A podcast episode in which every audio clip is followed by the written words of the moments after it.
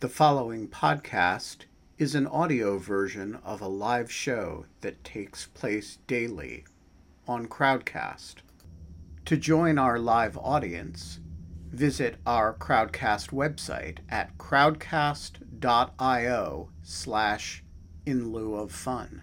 That's crowdcast.io slash in lieu of fun. Uh, but we are live, Kate, on the wrong feed because uh, for some reason, the feed that I scheduled, the thing we learned in our great test, is that the feed that I scheduled doesn't work, but we can just go live by pressing go live are, now. Are we live? Oh, wait, no. We uh, might be live now. I think we wait, are live. Hold on, are we live with the. Uh, it's not showing up. So it's not showing up in the in lieu of fun feed. Uh, it isn't. Oh, I found it. I found it. I got it. Okay, so you tweet Great. out Nailed the, it. the feed where we're actually live, and I, I did will- it. You did it. Let me retweet you. Yeah. Uh, Um. Here. Um. Here you go.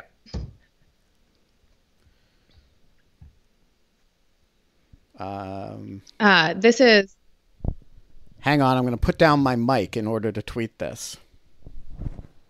Okay. I don't know how you're gonna hold that mic the whole time. Mic in one hand, scotch in the other. Uh, we are live. Cheers. Cheers. Uh, and we are live in lieu of fun, but with scotch. Uh, this is um, a show that uh, Kate aptly compared the other day to a combination of a, a, a, a cocktail party, Wikipedia, and uh, what was the third element that you uh, Improv. improv right it was a cocktail party improv and wikipedia wikipedia because we mean to reach out to uh, anybody who um, uh, we the conversation turns to. Uh, so this uh, idea for this show came about because the other day I was having uh, a video uh, Zoom cocktails with uh, some friends, and I mentioned that the conversation was superb and that we really ought to just uh, do this on on YouTube as a kind of YouTube live cocktail party. And the reaction was uniform derision. Um, I don't want to name names here, but I will. I, I will say the derision included my wife. Um, You didn't tell that to me before we did. I signed up to do this. so, and so the more people made fun of me about it, and I'm not naming names, Jonathan Rauch, um, but the more people made fun of uh, me about it, the more committed I was to, hey, this is a great idea. And I said, who is the person who I want to do this with? And um, and I tweeted that I wanted to do it, and then I was like, and you know, I can't like the person I want to do it with is Kate Klonick, and so there are three reasons for that. Um, One that I say yes to everything. no, because I didn't know you were going to say. It was like asking somebody to the prom. You know, it was like, hey, do you want to do a YouTube show with me? Um, I, you know, there's like a lot more ways that ends badly than well. Um, um, so the first reason was that I've always wanted to do a project with Kate because Kate is super fun and uh, super smart and has a million uh, uh, interesting things to say. And the second reason is that, uh, as those of you who don't know Kate will learn really quickly in this show, Kate is a freaking great conversationalist. And so if you're gonna like go on uh, television or whatever the heck this is and just uh, uh, talk your way through a national crisis. And uh, like you want somebody who actually can really hold her own conversationally. So that was the second reason. And then the third reason uh, is that uh, uh, uh, Kate really improvs well and knows a shitload about a lot of interesting stuff, and actually, importantly, a lot of stuff that I don't know about, uh, but that are adjacent to the things that I know a lot about. And so, uh, I always learn from uh, talking to her. So that's where the invitation came from. And I was totally nervous about it because, you know, like it's actually a dumb idea. Um, but there are 40 people watching this right now. And Oh, um, really? I've turned off my screen because I can't like. It, I don't want to sc- screw with the buffering. But yeah. Yeah. Cool. So, so um so I, you know, um uh thought it would be a cool thing and I'm not uh I'm not at all sure where we're going with this, but here's the basic concept. Uh the basic concept is uh we're going to uh talk about as long as there is a coronavirus effective lockdown that causes both of us to be sequestered from our normal lives, we will get together at five o'clock every day on this show. Today will be the only day it'll be at six, unless there's some reason why it needs to be. Um, we will get together, we will have a drink, we will chat about stuff, and we will bring in interesting people who we want to talk to or who grow out of the conversation, which is the Wikipedia aspect of it, right? There's just as we get to cool links, uh, we'll just click on them and we'll bring those people in because you know what? They're stuck at home too. Um, so let's get started. I think the way to do this is I'm going to interview you for a few minutes. You're going to interview me for a few minutes, and then we'll kind of plan the show and figure out where we want to where we want to take it. Yeah. Does that work? Yeah. Sounds great. All right. So to everybody watching, we have no idea uh, how what the quality of this is coming through. So uh, we don't have any moderators, so we're not really able to watch that comment feed as it goes. But if you guys can let us know whether we're audible, whether we're glitching a lot, we will look through them later. All right. So who the hell is Kate Klonick? Um, I'm a law professor at St. John's University. Uh, and I basically, when I'm not teaching property law or internet law or information privacy law, I am a researcher, probably pr- best known for being a researcher of internet governance and online speech and doing a lot of kind of groundwork and uh, kind of field work, uh, empirical work at the actual companies to figure out what kind of platforms like Facebook and YouTube and Twitter are doing to govern the speech of their users online. All right. So I want to uh, sex that up a little bit because I think describing you as a law professor is like I worked really hard for that. I know, I know, I know, and I don't have anything against law professors. I run a run, run a website that publishes a lot of law professors, but you are uh, chiefly interesting for reasons that don't actually relate all that much to your being a law professor. Is that fair? Okay. Yes, I think so. But like, you know, that's not normally what I tell people because I try to tell people to try to get people to take me seriously, Ben. you know, like like I take you way more seriously than the people who you're trying to get to take you seriously. Um, um, uh, so, can I ask you uh, a series of yes or no questions that will make you a little bit uncomfortable? Yeah, sure. If I were to describe you as the world's leading expert on platform content moderation policy, would you argue with me? I'm Just not asking I don't you, like describing I'm myself. not asking you to describe yourself that yes, way. I do. I'm saying yes, if that's I were fine. I have been I have been described as that. It's not yes. It's not wrong, right? It's not it's not entirely wrong. There's other leaders, but it's on that specific narrow area on what this what they're doing. I would say that that's true. Yeah. Is, is it true that m- most of the 60 people who are listening to us have either read you in the New Yorker on the subject or have heard you on uh, on uh, Radio Lab or uh, you know on this like when they think about the major things that they have read or heard or thought about content moderation mostly those interact with you pretty directly. Yeah i get cited a lot by places yeah. Um and finally uh when the kind of playbook of facebook's uh uh uh, how they should react to different issues that arise on the platform. You were have been kind of the chief explainer of that, right?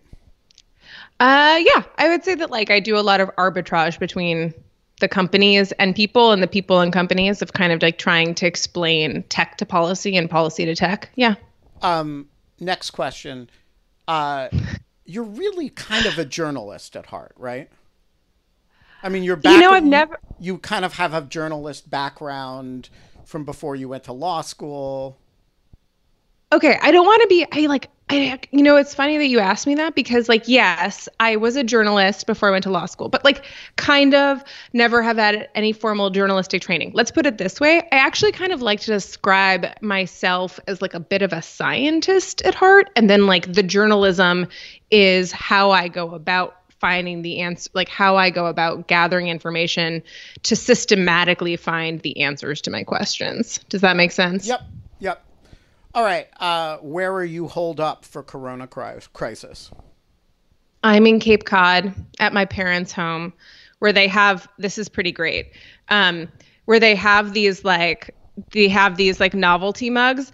I like texted my dad. I was like, we this was like an ice storm. I'm from Rochester, New York, and 2000 a mug from 2003 ice storm. I was like, who the hell cares about ice storms anymore? I survived the ice storm 2003 right, in like, order to make go, it like, to like, the go, Corona apocalypse. Cares, honestly. Am I going to get a novelty mug when this is all over? I don't think so. No one's making novelty mugs. Maybe we should. Maybe we should have the in yeah, lieu should, of fun. Yeah, we should crowdsource uh, a project for everyone to have a novelty mug. All right. Um, all right. Um, how are you spending your day? You're you're you're you're in Cape Cod, which is not the worst place in the world to be. I have a- gotten to zero percent of that. um, I'm just like I'm like I'm exhausted. I we relocated two weeks ago. Um, I think that we saw the writing on the wall. Living, we we're from New York, and like we saw the writing on the wall earlier than most people, and we came here and I like, and we went under strict quarantine, even though we'd had no exposure to anything because we thought it was unethical to go to a small, tiny enclave with crappy hospitals or like limited access to hospitals and like possibly spread New York City germs. And so we have just been in this house for two weeks. And in that time, like our dog had this crisis and that's been stressful. And then I've had to keep teaching all of my classes, which is stressful. I teach about eight hours a week, which is an exhausting amount to be staring at a computer without only looking at your own face and not getting anything back from you. And then um, there's just kind of, uh, and then on top of that, I've been having to finish this massive paper that I've been working on for the last 10 months. And uh, I spent like six days of just like flat out, I would say 15 to 20 hours a day at my computer for six days, barely sleeping.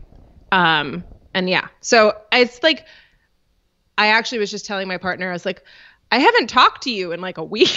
like I just we're like the only two people in this house and I've just been sitting and quiet in front of my computer, like not even speaking to him or like acknowledging anything else. And so yeah, it's just not been and now I'm kind of turning back to like trying to dial back in with and up with teaching. I don't know. It just my day-to-day life has been incredibly busy and stressful and i'm so sick of staring at my screen and like i'm so sick of typing.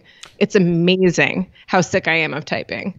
I don't so, know are you going through that at all? Well so we're going to get to me in a minute. I'm, I'm okay. I'm, so uh, do you feel this conflict between on the one hand you want to be more social and on the other hand being social requires staring at a screen more?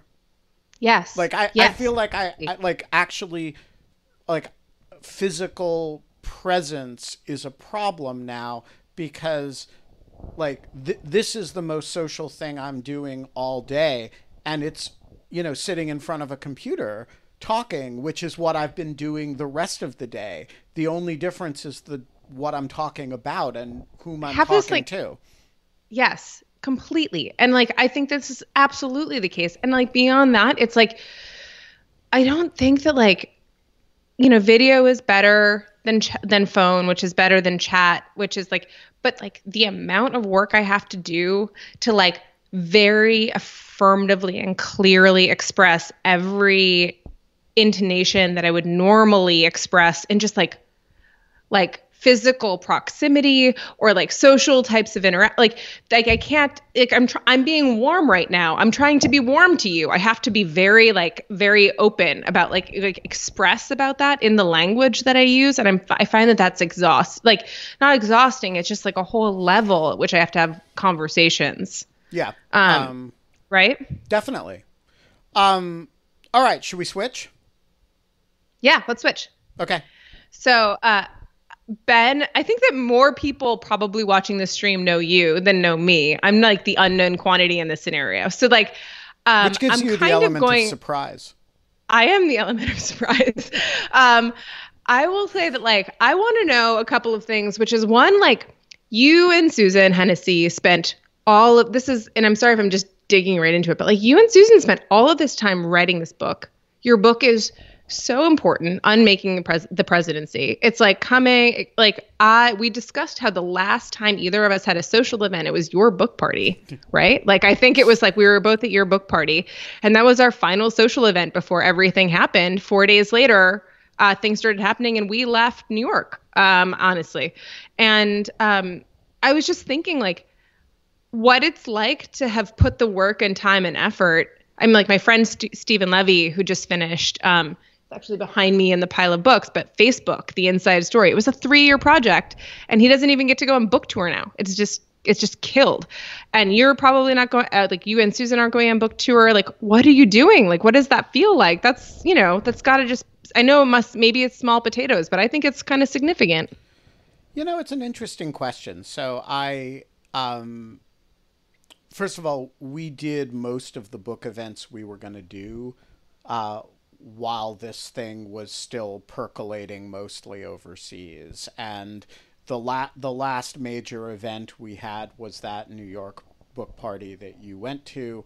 Um, we were going to eventually do bookstore events in Austin, Texas, and probably Los Angeles, and probably the, in somewhere in the Bay Area. Uh, those are no longer scheduled. So there's been some lop off, but we really did have a pretty good run of getting to talk about the book. And I actually just did uh, two days ago or yesterday a long interview with, with Terry Gross for Fresh Air about the book. Uh, so I haven't felt like we've been cheated out of um, out of you know the ability to discuss the issues. Moreover, the issues that we wrote about in that book are very much the issues that uh, are currently being talked about in the president's response to the pandemic. That is, the inability to manage the executive branch, the magical thinking, the lying, the uh, the the the sort of uh, uh, replacement or or sublimation of the traditional public service and management functions of the executive branch with kind of personal uh, uh, uh, uh, aggrandizement. And so I, I, sort of actually, in a weird way, feel kind of vindicated in the thesis of the book by these events, as well as by the Ukraine scandal. I, I feel like it's a, a kind of validation of what we've been, of all the work that we've done. And I'm content, frankly, to uh, uh, have played a role in trying to explicate that. And if it takes, like, I, I don't think people should be paying attention as much as I want people to read the book. I I think we're in a national emergency right now, and uh, and that's what people should be talking about and should be thinking about and should be. Uh, so I don't I don't feel like we've been cheated at all. I do. Uh, I I do think that at some point it would be interesting to come back and look at the degree to which the book presaged all the pathologies of the way the administration would handle this situation. Yeah, I think that that's, and I don't want to turn this into like necess. I don't want to turn. I mean, I think that like Trump is implied by the coronavirus p- pandemic. Like we obviously have to talk about politics to some, like you know, and the presidency to some degree. But I completely agree. I think that like your book ends up being um, very well, very well served uh, for what it is, like a, uh, by this by this crisis. I think that it plays out exactly kind of what you say. I think and, and that's Kerr why it's good that we're having this crisis because you know I, I, I think the the fundamental obligation of of the world is to comport with my theories and to validate my sense of of of the way things are and so if the world is is is comporting itself to the reality that I described then all must be well Yeah. So did you see Orin Kerr's tweet about this? I think it like I think you'd agree with it, and I want to see I what you think. I almost always agree with Orin Do you? Yeah. So Orin's like this law professor at Berkeley, and he says, and I think that I think that this comports with your thesis. It's not quite right. This is a tweet thread. It's not quite right to say Trump is prioritizing the economy over human lives. He is prioritizing his human re- his reelection, and he'll favor what he thinks will help that. Presenting himself as one who wants to return to normal life, using state governors who are shutting things down as his foils, may seem to him the best 2020 strategy, and he may be right about that. If it works, he avoids blame for the economic downturn. It's the governor's fault, and presents himself as the optimistic defender of the American way of life. And the Easter timeline nicely fits the narrative. He wants everything to everyone to have a wonderful Easter. The spin will run, but the governors are ruining it. And some are responding that Trump's plan wouldn't help him w- help him with reelection, but that's not the point. He cares about what rhetorical position will help him win, not what actual policy will help him win. Having governors take action while Trump complains may be smart politics. Do you think that that's going to play? So, you know, my, I, I trust my own judgment about what Trump is going to do and how it's going to, like, how it's going to play, how so little, because I've been, every instinct I've had about what he's been able to get, been going to be able to get away with has been wrong. And at some point, you just have to say the, the median voter and I think so differently that I have no ability to predict it. So, for example, Where did you grow up? I grew up uh, mostly in this area. Um, And what were your parent? What did your parent? Were they your parents Republicans or Democrats? Political, very or not? my parents are not especially political. They're both biomedical research people. I'm an NIH brat, um, Oh. and um, and I spent my early childhood in in New York City and moved down to the NIH campus area, which is to say Bethesda slash Potomac, when I was 13, and have more or less been in the area ever since, save for college. Uh, although I, I have lived in the District of Columbia since leaving school. Um, so I, I, but look, I am, I've been wrong about everything. I mean, no- Yeah, I have been right about everything. everything that you said was going to be a big deal. I was like, no offense, Ben. I was like, I just completely, I was like, no one's going to care. Yeah. No one's good. None of the, yeah. Well, you were right. I was wrong. And um, and now I look at it and I say, but even like the last week, which looks to me like the the most catastrophic performance of the executive branch, Trump's approval rating has gone up during this period, and um, that means that some people who used to think ill of him looked at his have looked at these press conferences and said ah i feel reassured. The president has this in hand. And i'm i confess i'm flabbergasted by that. I don't understand it even a little bit. Um, but i'm i'm respectful of the fact that i don't understand it. And so i don't seek to do I- I'm not so arrogant that having failed at, at prognostication over and over and over again, I'm going to keep doing it. Um, I will observe one thing, which is presidents that preside over uh, economic catastrophes do tend to pay a political price for that. And presidents that preside over uh, there aren't that many mass casualty events in, in, in U.S. history, but there are a bunch. And, like, you know, if you get tagged with one of them, uh, that's generally not a good thing for your uh, uh, uh, your understand the people's understanding of you. Um, so I, you know, but that said, I, I think Orin could very well be right, and I, I, I don't dismiss the resilience of Trump's uh, uh, hold on his base at all. I think that so I grew up in as I said before, Rochester, New York, um, and I was in a very conservative suburb of Rochester. Um, that and my parents were Republican conservative elected judges. Um, and uh, I don't know. I grew up. I basically grew up with just like sur- as a very liberal-minded person, um, in my opinion, um, progressive person, um, surrounded by people I disagreed with. And when did and, you know you were a progressive-minded person?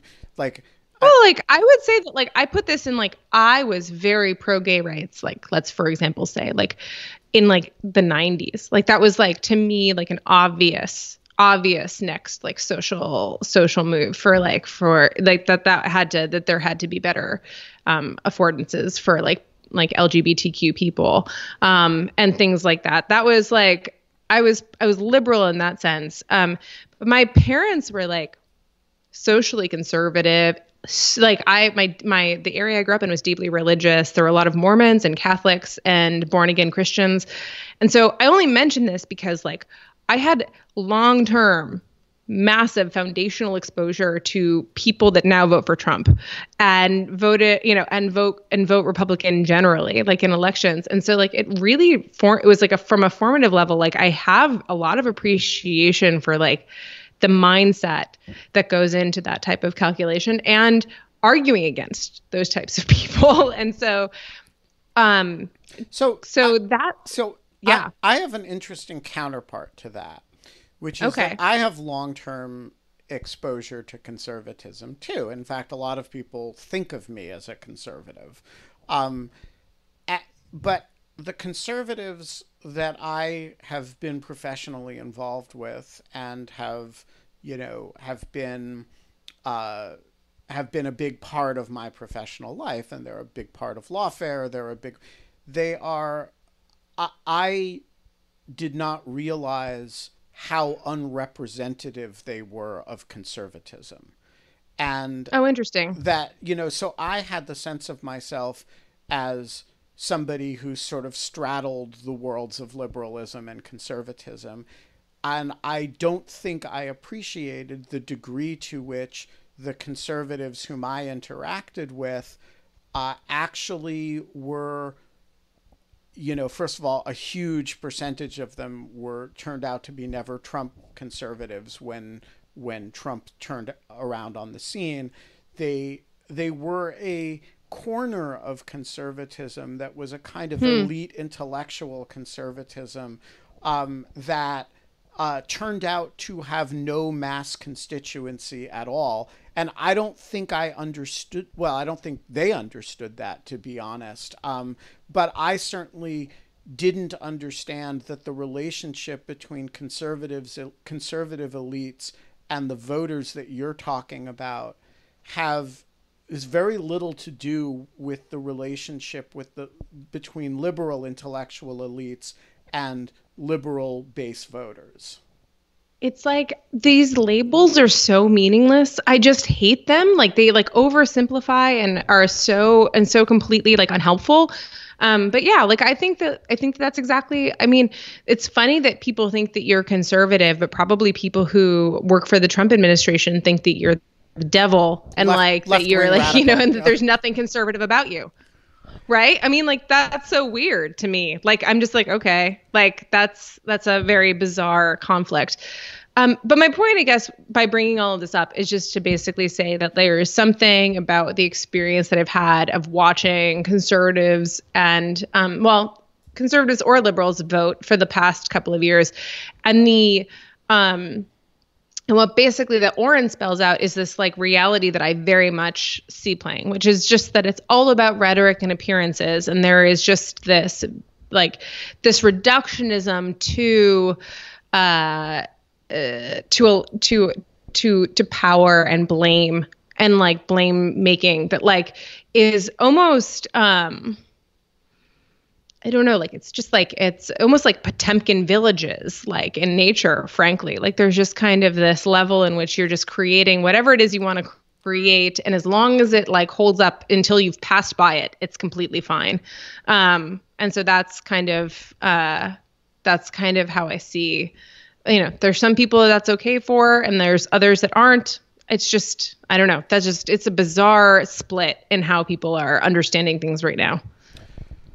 All right. Should we uh, plan the show? Yeah, let's plan the show. I mean, we're gonna have to do this again tomorrow, and we're presumably not gonna like talk about our, uh, you know, professional and life pasts again. Yeah. Do you? What do you want? Like, so I have question, other questions, but uh, what kind of scotch are you drinking first? What kind of scotch? Bunnahabhain. What is that? Glenmorangie. What no, is it's, it? it's Bunnahabhain. Bunnahabhain. It has a lot. we didn't bring my scotch collection with us. What what are you, what are you drinking? I just bought a bottle of Glenmorangie 12 at the liquor store. It's fine. It's it's very drinkable. like the most privileged conversation ever. Yeah. I feel very lucky that all I my biggest complaint is I'm down to one kind of scotch. I, I, I just want to say uh, that uh, in this environment, um, I don't apologize for anything. You know, I'm going to enjoy my scotch. Uh, some people are enjoying um, being around uh, uh, uh, family. Some people are really not enjoying being around family. Some people are uh, enjoying uh, not, you know, I am just whatever you're enjoying, don't apologize for it. Whatever you're upset about, let yourself be upset. I'm not apologizing for my scotch. In fact, I'm going to pour myself some more. Um, that's a good idea. I wish I'd put the bottle closer to me. But anyway, um, the uh, I don't know. I'm trying to decide. I was actually thinking about who our first guest should be. Um, I am open to suggestions, obviously. Um, Yeah, so if people have- if people have ideas of of guests that they would want us to bring on, uh, they should write them in the comments. Uh, well, why don't we should, do we should we talk about what we want to focus on and let that drive the guests, or should we talk about who we want to talk to and then have that drive the subjects? Oh, I like the former a little bit better. I guess I'm kind of like I'm interested. You said before was you as you were very kindly introducing me was like uh, was basically that there is this we have this nice overlap of the people we know in our layers of expertise. Like your national security and politics, I would say, like is like pri- primarily like your like your gambit, and then like mine is more like technology and and law. And there's a nice venn diagram overlap there um, for a lot of stuff um, i think that there's uh, a good but it just kind of depends like do we want to start with the technology part or we want to start with kind of the politics part Well, and also how much coronavirus do we want? Like, do we want this Oh, to yeah. be like, uh, uh, do we want it to be like people are, you know, struggling in the coronavirus thing? So this is like your, uh, your your time to chill out with Kate and Ben and their friends, or do we want it to be like interesting stuff that may have nothing to do with the situation that's going on uh, that people might find useful? yeah it's funny because when i thought that when you initially proposed it it was going to be a distraction from the corona stuff and then like when we talked about it like on the phone really briefly you were like um was like, oh, is it going to be related to the coronavirus? Like, is it always going to be about the pandemic? But I kind of would like it to be a little bit of both. I All think it has to be. Um, so I guess the question is where is the big intersection between the is there like pandemic stuff that also kind of implicates our areas? Um, is there is there somebody or some subject that's kind of at the nexus of pandemic, national security, uh, uh, tech policy, and law, who would be really kind of an interesting place to start? Yeah, that's like I kind of am trying to think of people like Jen Daskal and Daphne Keller certainly like have like the tech angle and free speech and national like Jen has like the national security angle. Um Lisa But I don't Monaco know. has done kind of both pandemic stuff and cyber stuff, which is kind of an Yeah. interesting nexus of the two. Um, yeah. Uh, so, to the people who are asking the question uh, on this feed of whether we're aware that there is a feed, yes, we are aware that there's a feed, but it's really hard to do this and follow it at the same time. And so, what we're actually doing, going to do, is mostly ignore it. Uh, but we will read it in retrospect, and so Yes, do you, send Ben. do I send was like, I was like. I can't have I can't have a genuine conversation with you if I'm like aware that like I can only have a genuine conversation with you if I'm aware if I like I forget actually that people are like watching us Right. like So so we're gonna read all the comments. Um Yeah. at least the non abusive ones. Um, but uh, we aren't going to do it in, in real time. By the way, the abusive ones, bring it on. Um uh that's totally fine. I've got to, I'm like I'm like I don't think you want to be abusive in comments to me. I will break like it's my it's my bailiwick, so to speak.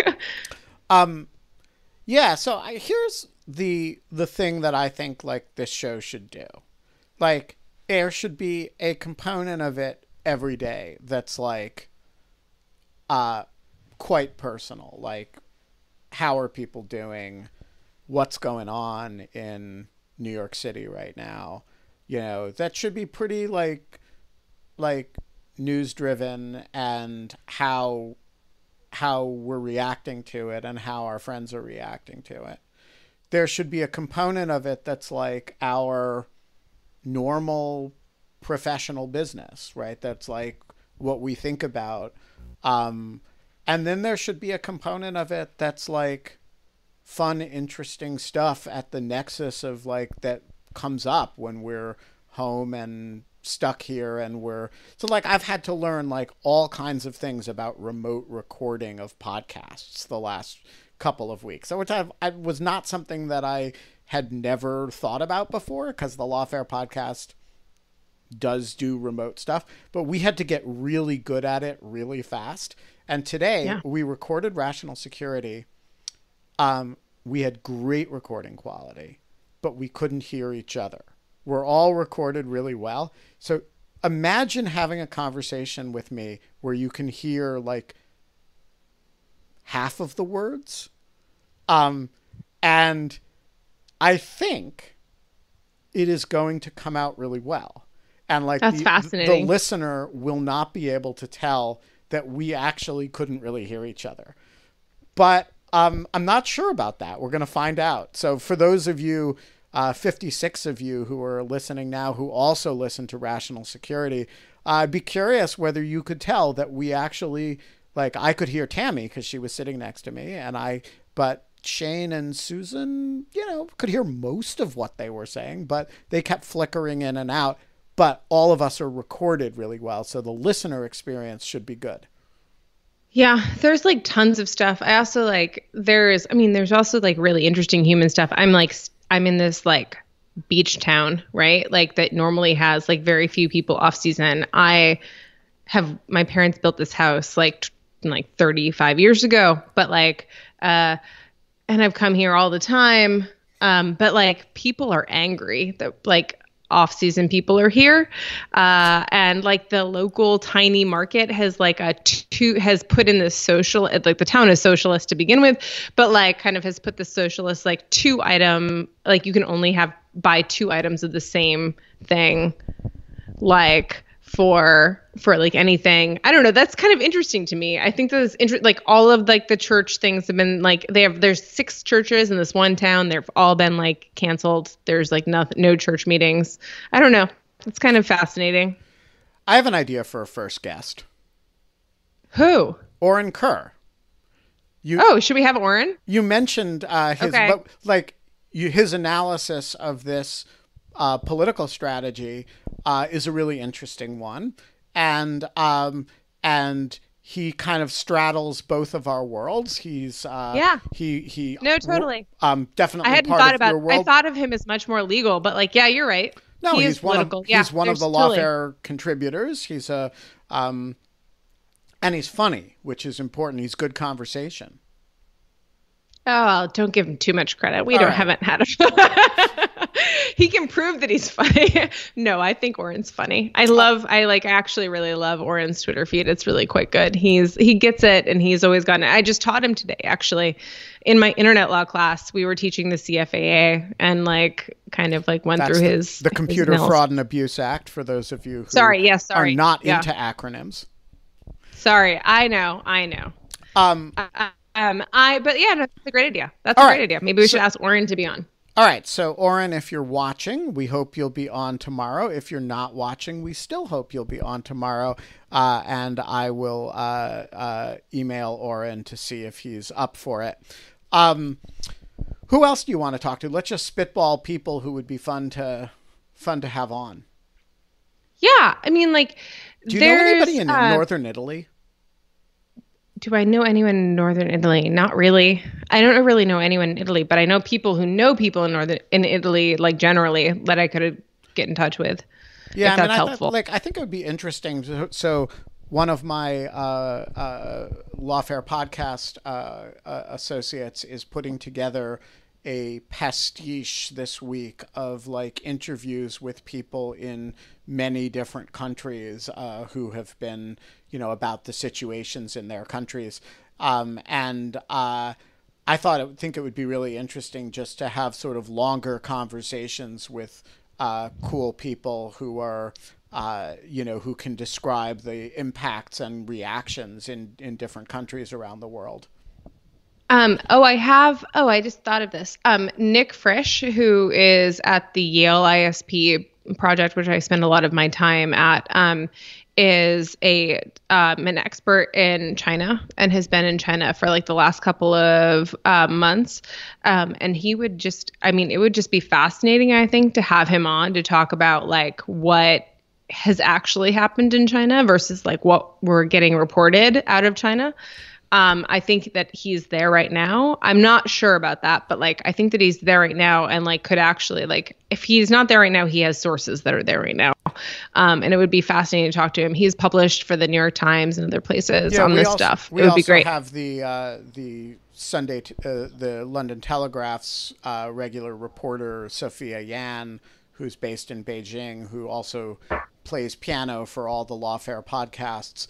Uh, and she's done a lot of uh, uh, stuff for us, both on Rational Security and the Lawfare podcast, just from the ground uh, in Beijing.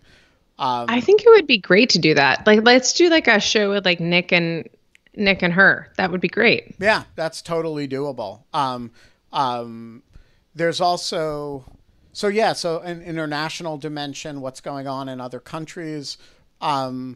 Oh, and I, I know somebody who just came back from from Moscow who um uh because like there's like because of the virus. is it weird to me but there's like almost no contagion in russia?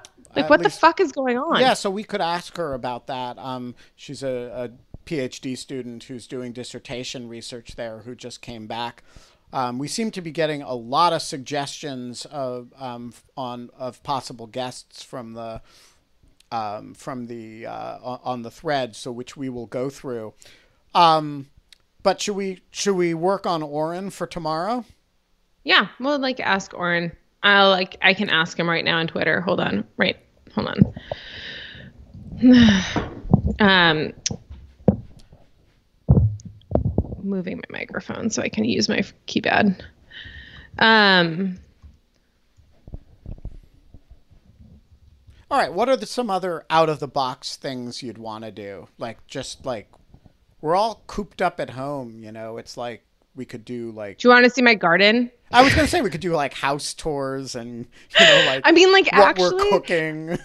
I mean, like I am people very, give a shit like, what thing, I'm cooking, I was like, to be honest. I didn't want to say this. I know it sounds weird, but like you were very kind about all of my intellectual achievements, but I am very proud of like how like how like good handy I am as a human being and like how good I am at this type like I'm like I've worked on a farm for the last 10 years like in Montana. Like every summer for 3 for th- every summer for 3 weeks I work on this farm and like do garlic harvesting. And it's this very um I don't know it's like a very uh it's a huge part of my identity and it's like it's been wonderful. And um I don't know. It's so it, like it's also really necessary to break me out of like the mode of always being on like the internet and always talking about the internet and the importance of the internet. It's always like a nice break. Where in and right now they're not. They don't care. They give zero shits about coronavirus right now because Where they're in just Montana? Oh in um this small town called Saint Ignatius, which is about forty five minutes from Missoula, south of or north of Missoula. Yeah, so I have family not too far from there. In in uh, my uncle. Whitefish.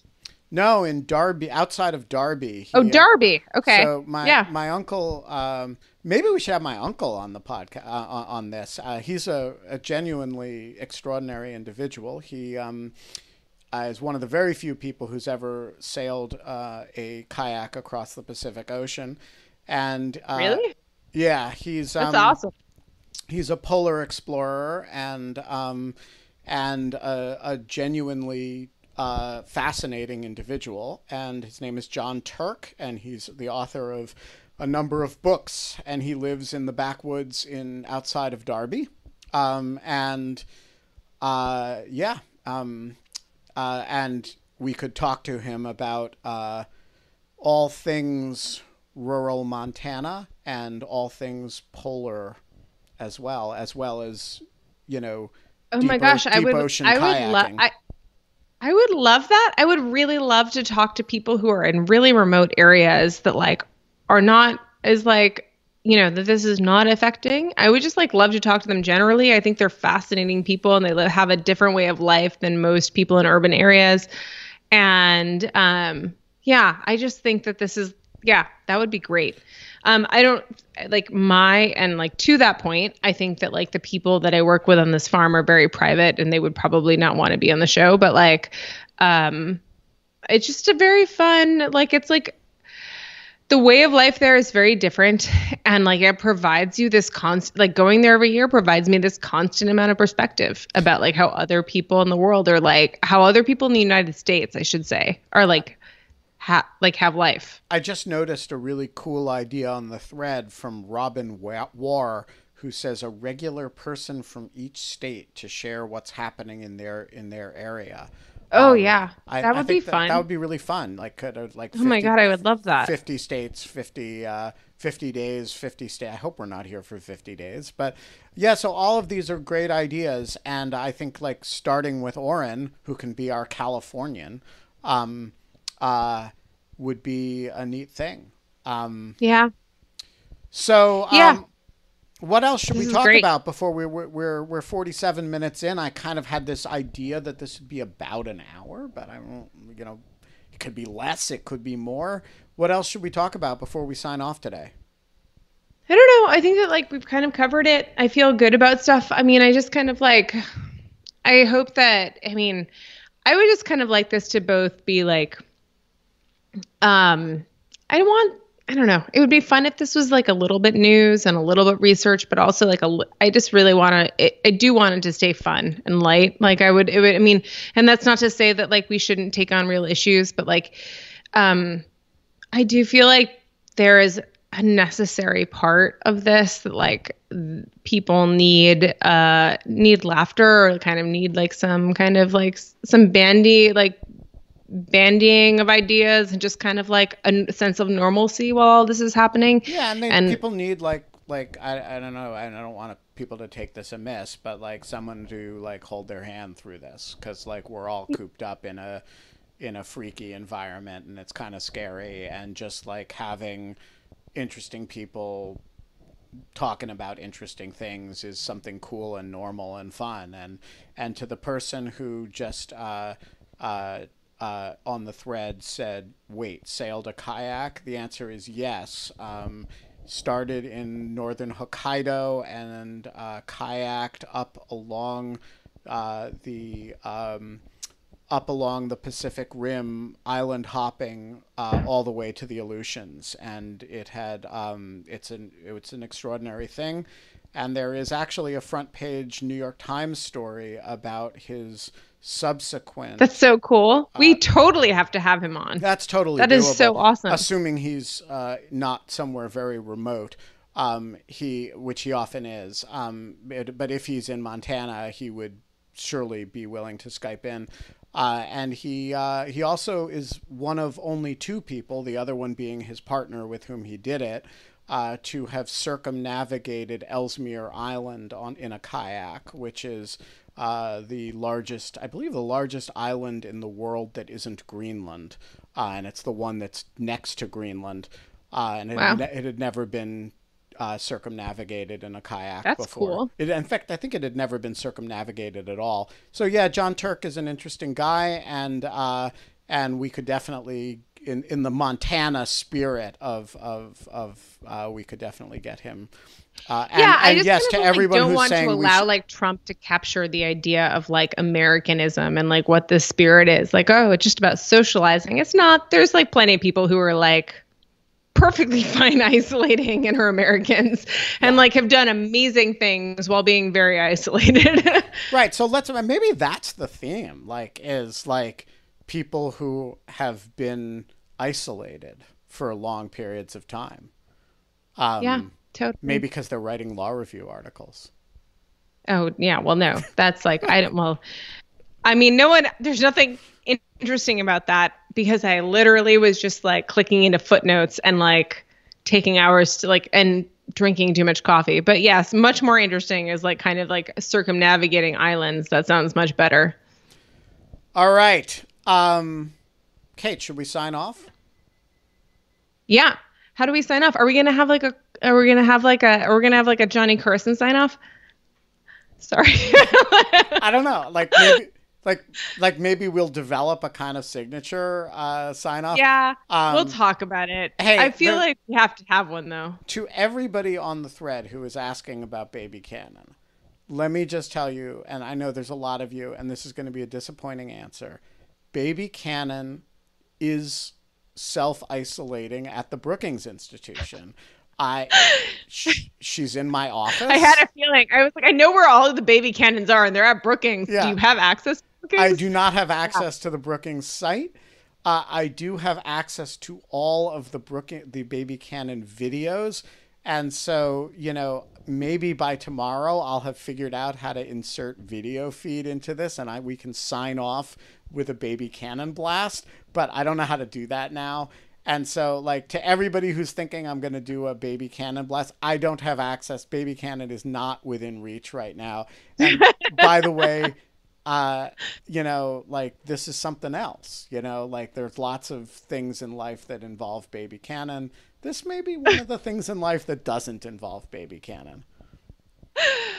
Oh man, this is gonna be a weird. All right. um, I feel like, well, it's just like virtual like blast of of that's my virtual blast of baby cannon.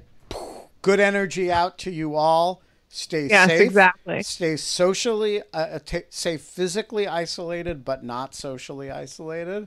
And uh, we'll we'll be back tomorrow with scotch in lieu of fun at five o'clock. Bye.